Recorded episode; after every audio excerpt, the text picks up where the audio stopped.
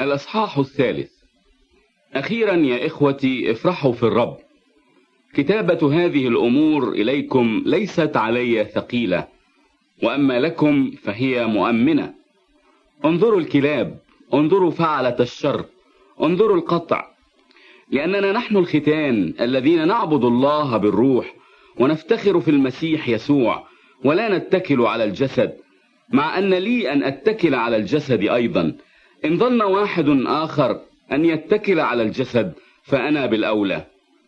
من جهة الختان مختون في اليوم الثامن من جنس إسرائيل من سبط بنيامين عبراني من العبرانيين. من جهة الناموس في الريسي من جهة الغيرة مضطهد الكنيسة. من جهة البر الذي في الناموس بلا لوم.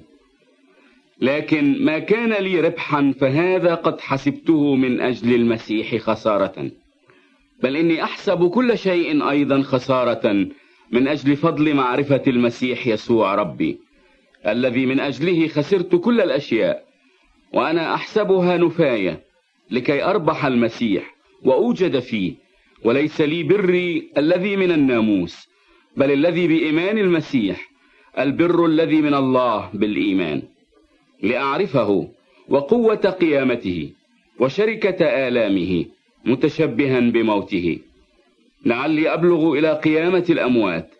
ليس أني قد نلت أو صرت كاملا ولكني أسعى لعلي أدرك الذي لأجله أدركني أيضا المسيح يسوع. أيها الإخوة أنا لست أحسب نفسي أني قد أدركت ولكني أفعل شيئا واحدا. إذ أنا أنسى ما هو وراء وأمتد إلى ما هو قدام. أسعى نحو الغرض.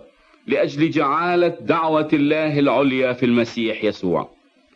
فليفتكر هذا جميع الكاملين منا وإن افتكرتم شيئا بخلافه فالله سيعلن لكم هذا أيضا. وأما ما قد أدركناه فلنسلك بحسب ذلك القانون عينه ونفتكر ذلك عينه. كونوا متمثلين بي معا أيها الإخوة ولاحظوا الذين يسيرون هكذا كما نحن عندكم قدوة. لأن كثيرين يسيرون ممن كنت أذكرهم لكم مرارا والآن أذكرهم أيضا باكيا وهم أعداء صليب المسيح. الذين نهايتهم الهلاك الذين إلههم بطنهم ومجدهم في خزيهم الذين يفتكرون في الأرضيات. فإن سيرتنا نحن هي في السماوات التي منها أيضا ننتظر مخلصا هو الرب يسوع المسيح الذي سيغير شكل جسد تواضعنا ليكون على صورة جسد مجده بحسب عمل استطاعته أن يخضع لنفسه كل شيء.